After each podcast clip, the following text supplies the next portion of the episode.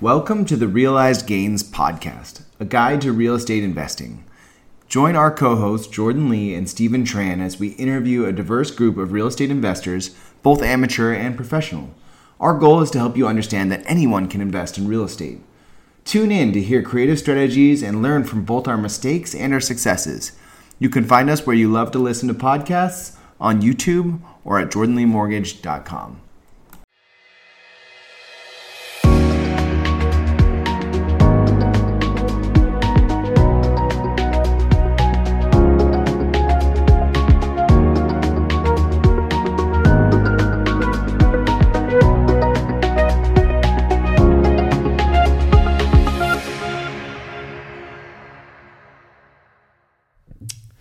Hey guys, welcome to the Portland Real Estate Investing Podcast. I'm here with my co host Jordan Lee, and I'm Steven Tran. Um, Jordan, who did we have the pleasure of interviewing this week? Yeah, we had a fantastic episode this week. We interviewed Kim Parmon, who I've you know had the pleasure of working with on a couple of deals, and uh, she she's a fantastic agent, and she's got a great story too. You know, she started. Um, as an actor in LA, you can look her up on IMDb. we did that. Yeah, we, yeah, we did that. And uh, it, she got uh, a payout from a commercial, and she you know con- converted that into a um, a real estate investment, and and it wasn't like her plan to become yeah. to get into real estate, but I think after she did that, she kind of learned how much equity you could gain by doing renovations and then she eventually converted that into a career up here in Portland, um, and she's worked on you know a lot of a lot of flips now, as well as negotiating short sales. So yeah, yeah. And what I found really interesting about this episode was, uh, you know, that she does really cater to the Portland market. She doesn't do mm. standard flips. She really does put her stylistic view into these homes that she works on. She's not buying hundreds of gallon of contractor grays. She's uh yeah, she's she's doing a really good job. She's uh, adding a lot of vintage touches that I think is really great and really interesting for this market. It really does sell. Yeah, yeah know your audience, right? Yeah. So, really excited for this episode. Let's get into it. Yeah, enjoy the show. Hey everyone, and thanks for tuning in to the Portland Real Estate Investing Podcast. We're here with our guest Kim Parmon and Steven Tran and myself, Jordan Lee. Hello, everybody. yeah. So hey, just to get started, Kim, um, could you go ahead and just give us your like your short story, like wh- how'd you get to Portland, how you ended up here, what what brought you here? I know you have a pretty um, different path to real estate than a lot of us, so I'd lo- we'd love to for our listeners, we'd love to hear. Yeah, well, um, see, I'll try to keep it short. I, I started in real estate. I guess I should start this way. I was living in Los Angeles.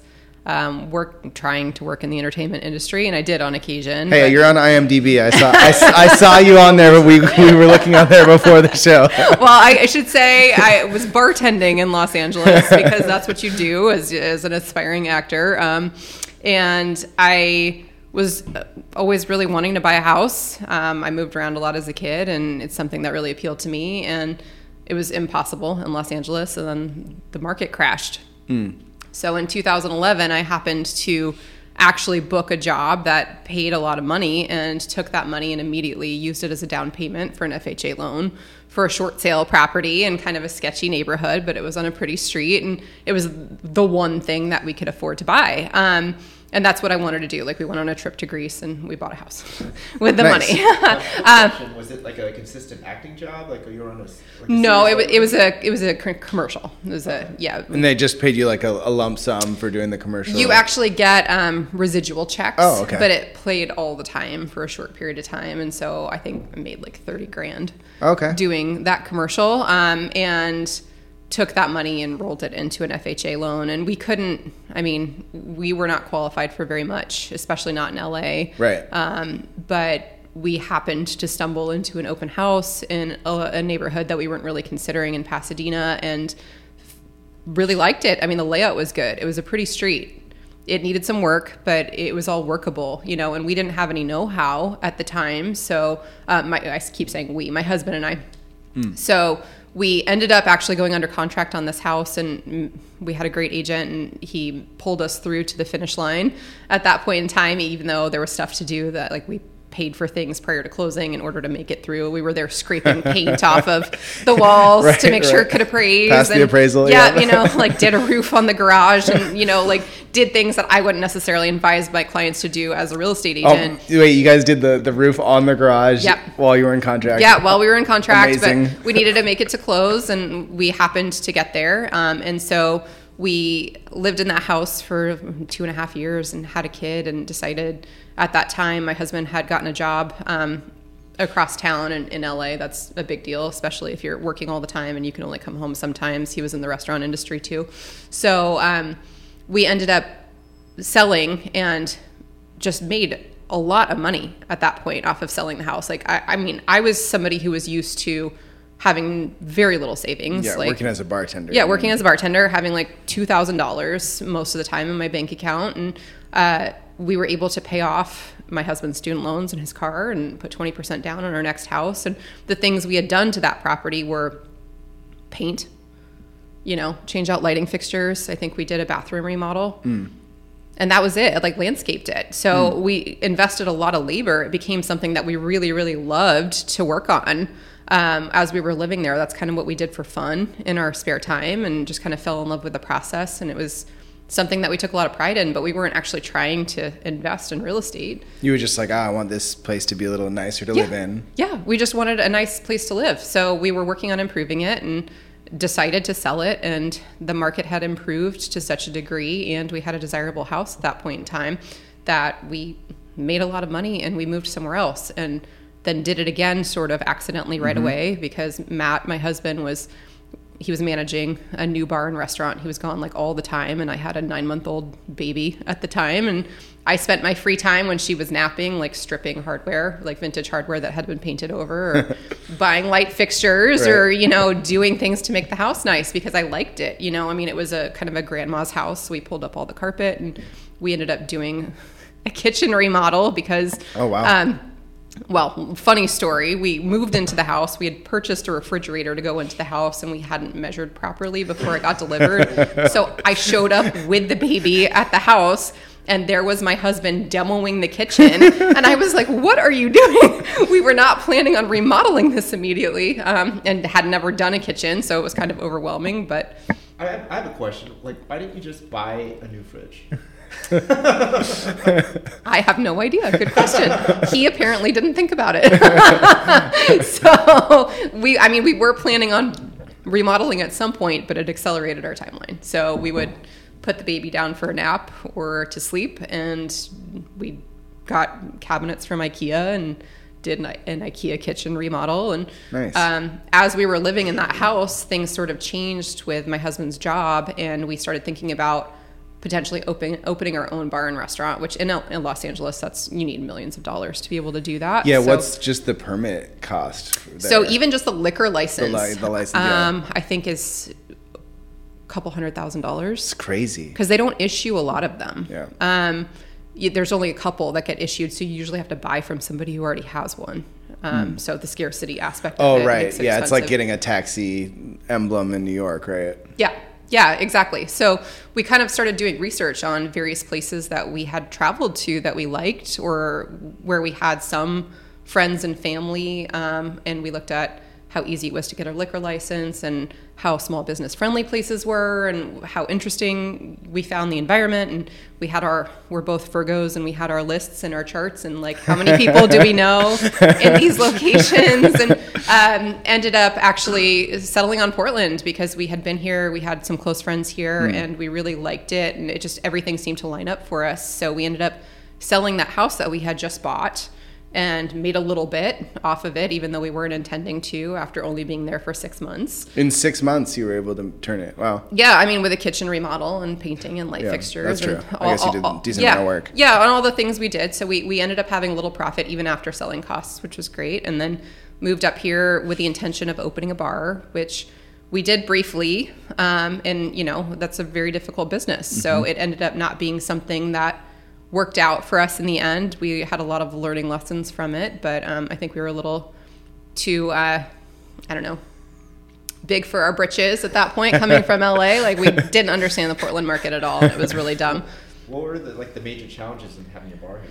food service is always just really challenging. It's not a very profitable business. It takes a lot of hours and time, and I think that we reached a place where it was Really some- hard margins if you're not doing all the labor yourself. Jordan knows. Yeah, it's just really hard. Yeah. yeah. Yeah. So it's it, it was one of those things where I think it had always been a dream of my husband's to have his own place and he got to the place where it was we actually had it and he was like I'd rather be home with my family. I don't want to be here until midnight every night. So we had a lot of reassessing of what our priorities were and um I decided to get a real estate license right around that time because I I'd always been interested in it and obviously had We've done well with this. Yeah. I mean, this looked cool on paper. Yeah. or Yeah. actually, it doesn't really look good on paper. right no i mean i kind of had an I obviously had an aptitude for it and so um, i got a real estate license and i kind of jumped into real estate right away uh, and started working in the investment world and doing foreclosure auctions and helping people That's right. Yeah. Okay. So you started. That's interesting. Yeah. So help our audience because foreclosure auctions that hasn't really been Yeah. a thing for quite a while. Starting up now again. Yes. but- Kind of. a little bit. a little bit. But yeah, Yeah. Talk talk talk a little bit about that because most of us now, even like I started in the business six years ago, and and honestly, it's like that's not even on my radar. Yeah. So it's, I mean, it's both interesting and sad. Uh there's a lot to it. I, I happened to join when I first got licensed a very small brokerage that had it was a subsidiary of a Seattle brokerage Okay. where the owners of the brokerage in Seattle did a lot of foreclosure auctions and were inve- it was it was an investment minded brokerage.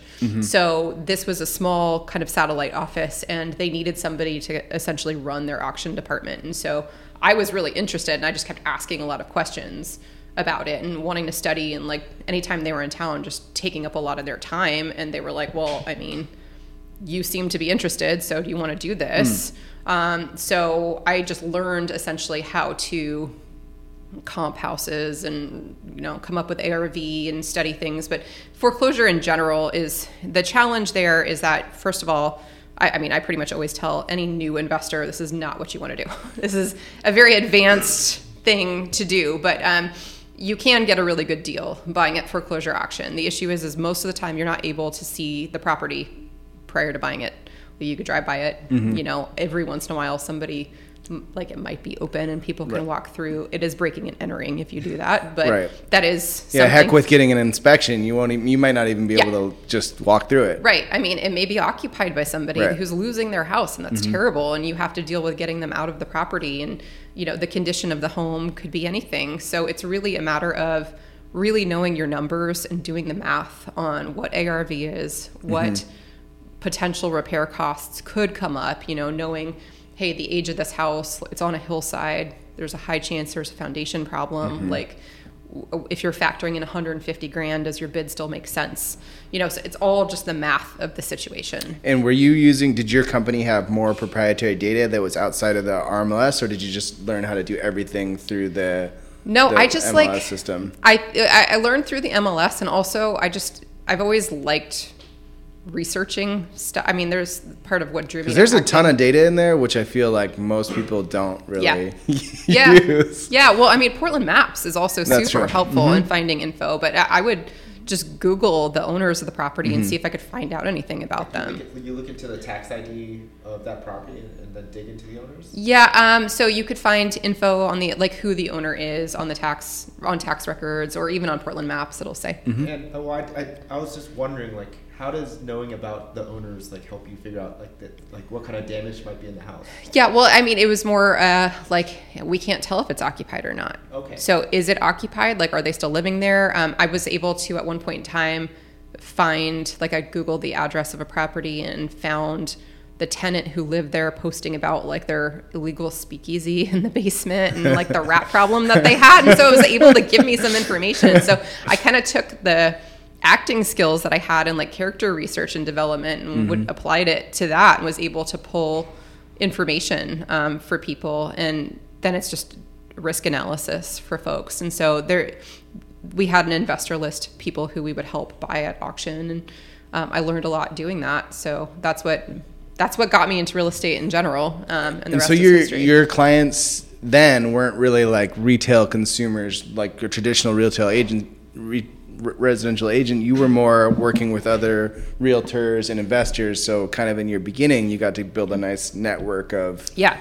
of kind of the industry folks that are big, bigger investors. Yeah, I, it was a good entree into the profession in a lot of ways, and I was also able to really build um, a consistent business for myself as a brand new agent because I had a couple of really great investor clients, and I just did a lot of stuff with them at first. So being somebody that's not from here, and I didn't have a large network of people here, and I'm not despite the acting thing, I'm probably more introverted. I'm not necessarily somebody who's going to like go hand business cards out to people. I'm not going to go door knock and uh, No, cold but call all day. it, yeah. Mm-hmm. it was nice to get my experience that way, and then be able to host open houses and meet other people there and build things from there. But it really like helped me learn a lot about houses in general. It was very interesting. You know, it was a great beginning. Um, with your experience in foreclosure auctions, did you ever participate yourself? I did many times. Yeah. well, yeah, which is the other huge advantage is because it taught you very quickly how to spot what what was a deal and what wasn't. Yep. Yeah, there were definitely times where there would be a property that like was vacant and great and nobody was bidding on it. And we would be there with money, you know, at the auction and it's like, well, all right, I'll bid on it, you know? I mean, the the, the trick was I didn't have any money to spend on these properties. So how was I going to get into this business um, without having funds myself? So I ended up doing a joint venture with a friend of ours who had actually invested in our bar. And when we lost money on the bar, we made sure he stayed whole. Mm-hmm. So he trusted us, and that was really like he was the money, we were the labor. My husband and I, um, you know, I found the deals. My husband did a lot of the work, and yeah, uh, it, it ended up working out. So we were able to actually do multiple flips over the course of a couple of years and some rentals as well, using other people's funds. And Okay, then, so you flipped some and then you kind of kept some and kind of did like that BRRRR type type yeah, method. exactly. So we would do a cash out, well, not a cash out refinance. We would just refinance um, and be able to actually potentially pull the principal out. And on occasion, we would do that. But for the most part, we made sure that our partners were able to get paid for their funds, and then we would keep um, our loan as low as possible in order to maximize cash flow. so with these partners, you usually just paid them out Yep. fully, and so they they were partners afterwards. Yeah, so we we um, would just let things roll. I think we let it roll for like two years, Okay. and then they decided that Portland's returns weren't as great as other places, which was true for flipping. And also, I'm never gonna do crappy work like or cut corners. I'm not. I mean, I sell to buyers. I have a reputation in town. I'm not Right. gonna do like the lipstick flip. Yeah. So we weren't having home runs every time because I was hiding things from people or doing a bad job. Right, we were right. making like thirty thousand dollars, and they thought that that wasn't worth the risk, even though we had it dialed and were um, doing things quickly and turning things around really quickly. It also like. I mean, my real estate, my retail business started taking off, and I just didn't have the time Mm-hmm. to devote to it anymore. Yeah. So you, you basically switched from DIY to like hiring more contractors. Yeah, we wanted things to be done right for any of those projects. Like there would be things like you know we could obviously do, install an IKEA kitchen, Yeah. but but as far as like the bigger things, roofs, things like that, that was that was not us. We were hiring people for all those things. How many projects were you having uh, run per year, basically? Um, I think we're doing maybe four.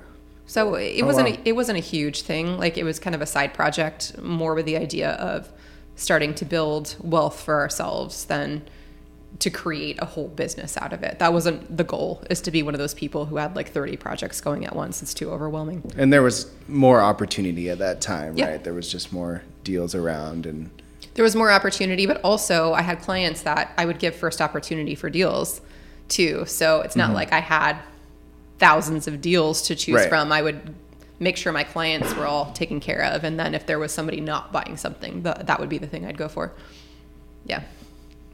And so now that you, you mentioned you kind of tr- tr- transitioned into more um, normal retail clients, how much of your clients are kind of on this investment mindset now versus just like first time home buyers or move up buyers?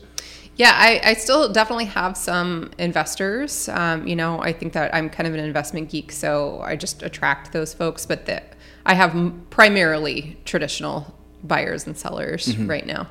Yeah, I think that investors also have taken a pause over the last couple years, by and large. Like some of them are still out there, but most of them have taken a pause. And um, are starting to come back out again.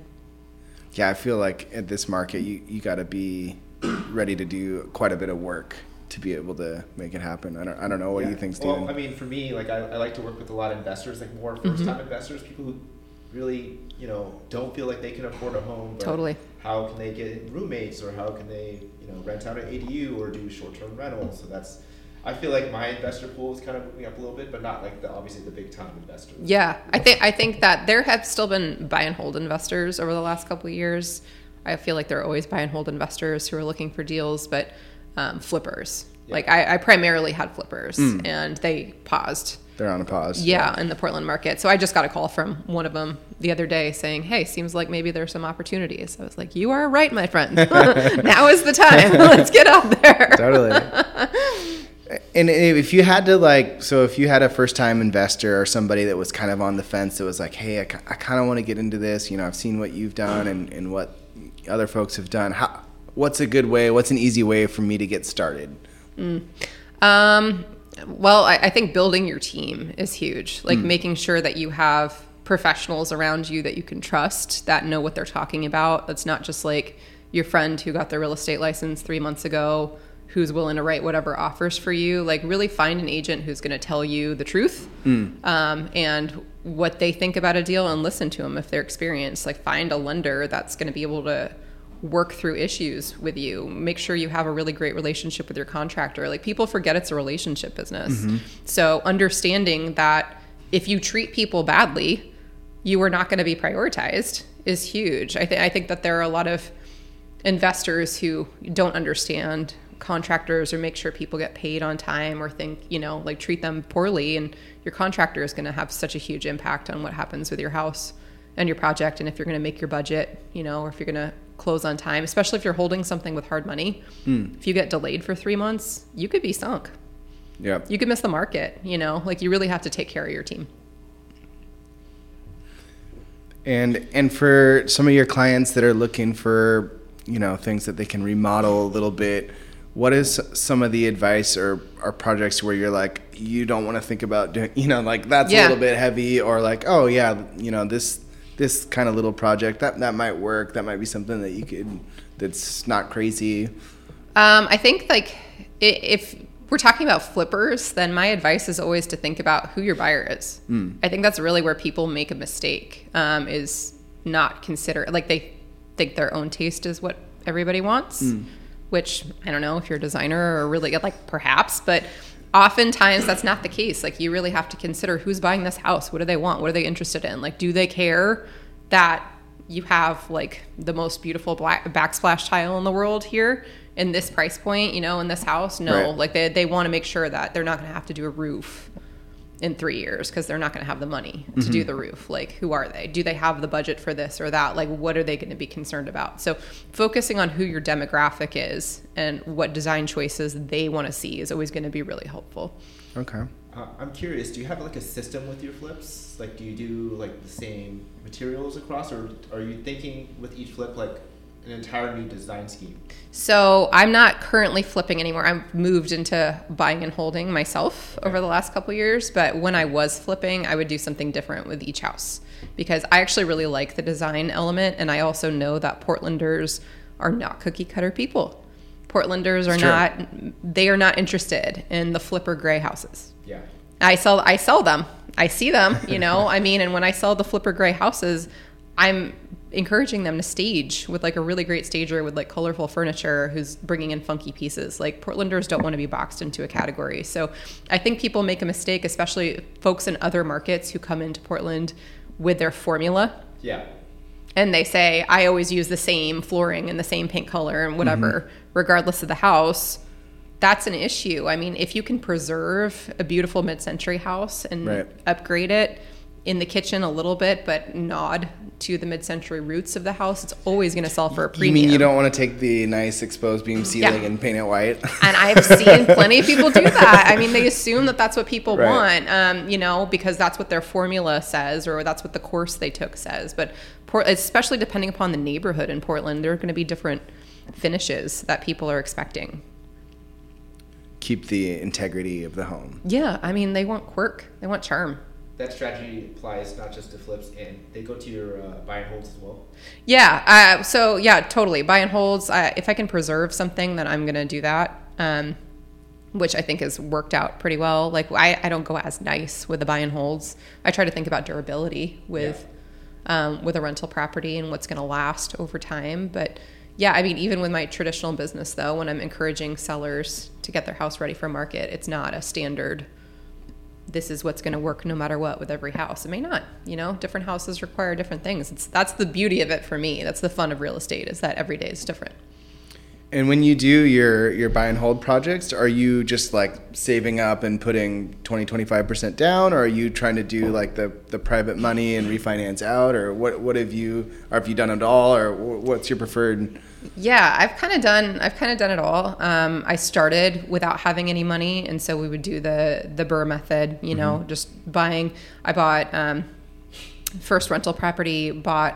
uh, It was actually on the MLS, but it was a bankruptcy short sale. So bought with hard money. Put in. I want to say like twenty thousand dollars worth of stuff. Refinanced.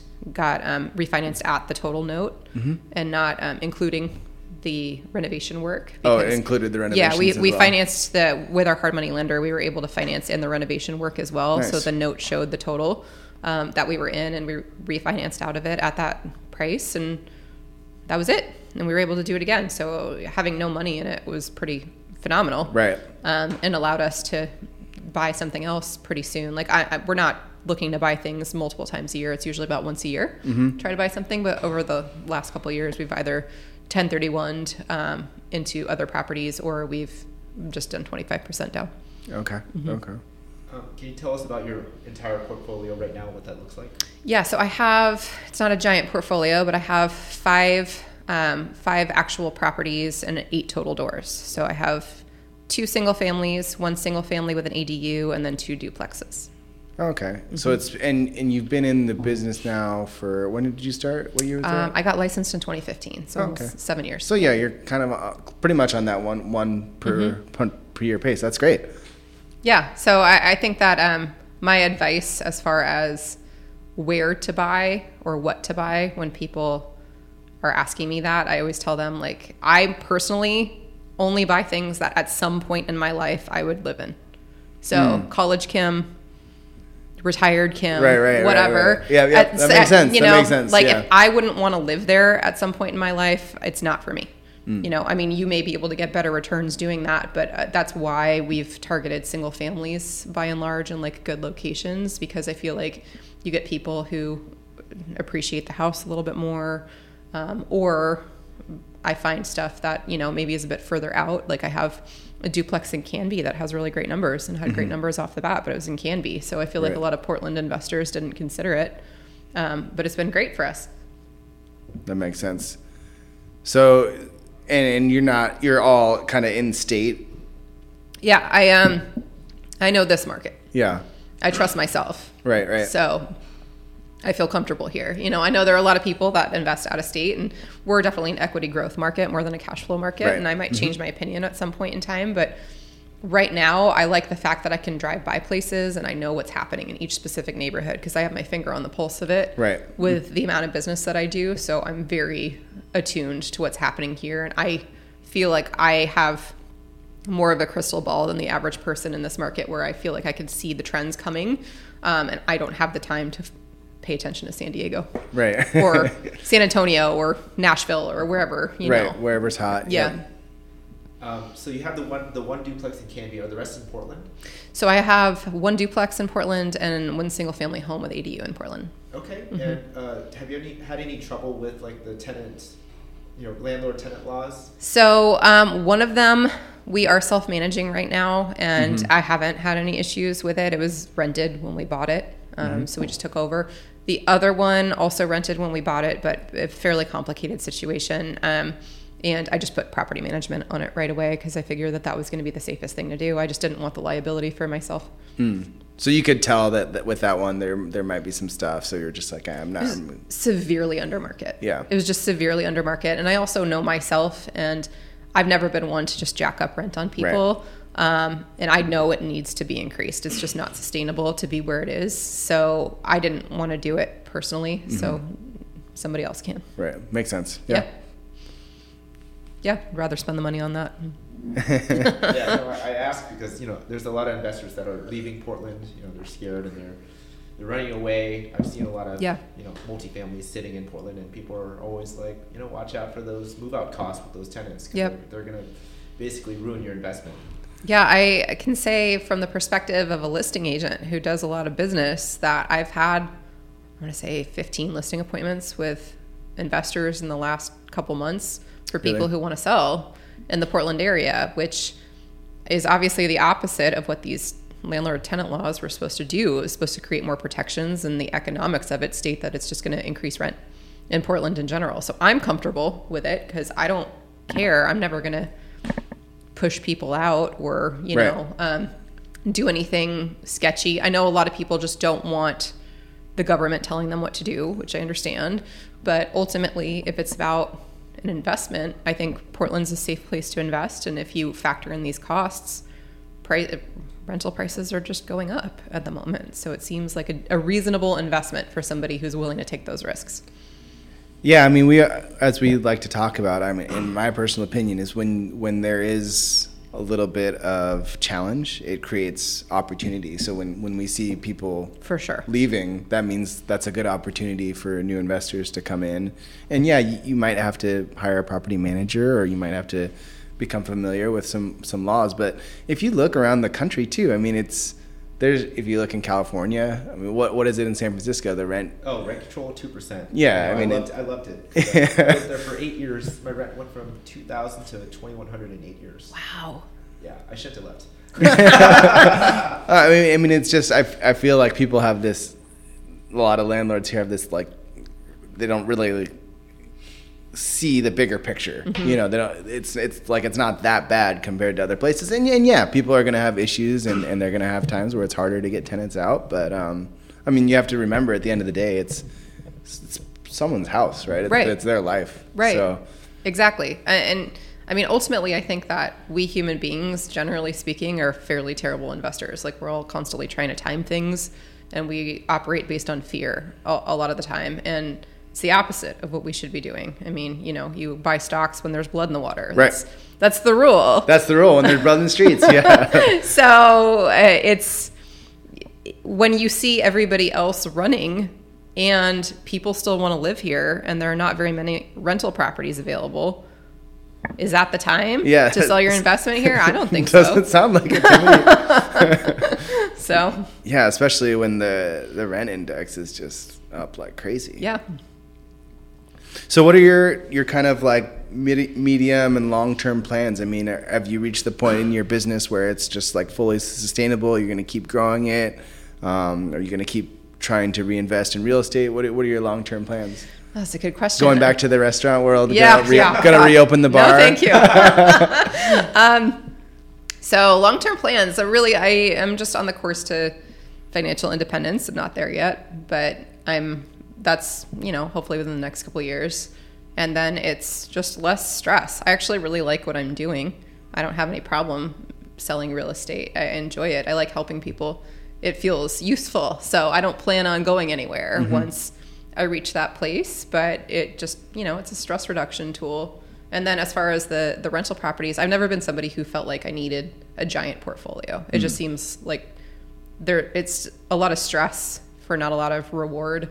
And I also know what enough means. Right. And that's my advice to people is figure out what enough means for you because the people who don't know what enough means have to keep buying and investing and growing. Right. no There's always going to be someone with a slightly larger portfolio. Yes. you got to Yes. compare yourself to. Right. And then when, it, you know, like you can't take it with you when you die. So what are you doing with all of that? Like, Right. yeah, I mean, sure, you might want to pass it on to your children or whatever, but you only have so much life left and you only have so many hours in the day. So if you haven't read Your Money or Your Life, I recommend it. It's Mm. a wonderful book, um, you know, and that's kind of what my philosophy is. So I'm just working towards getting to that number and then just being useful to other human beings. That's a great philosophy. I love that. Thanks.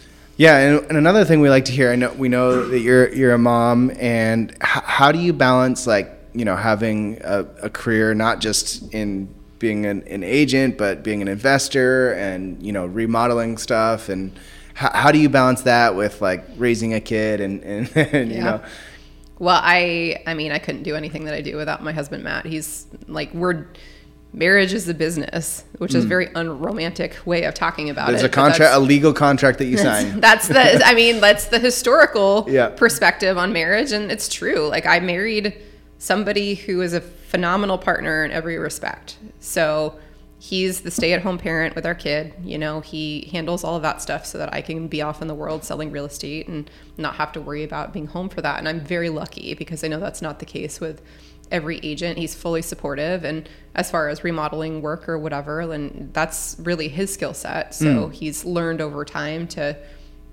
get very good at that um, when I can convince him to do it. so um, yeah, he he's really been managing our portfolio for us.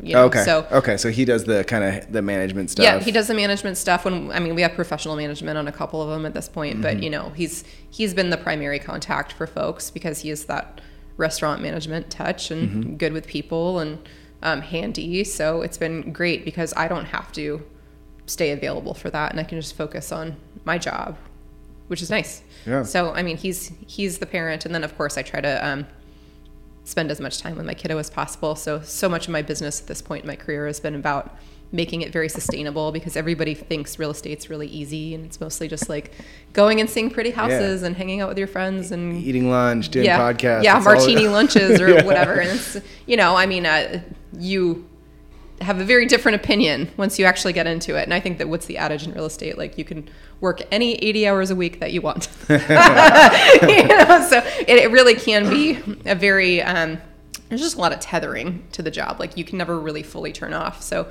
I've spent the last couple of years seeking ways to minimize that tethering for myself. And I've, um, joined forces with some other amazing agents to I just I'm such a dork. I call us the Avengers of real estate. Like we're just people who are really, really good at it, who all have sort of specialized in different pieces. Um, and we work together. So I really am just listing focused at this point in time. Um, and that means I'm not out every So night and showing.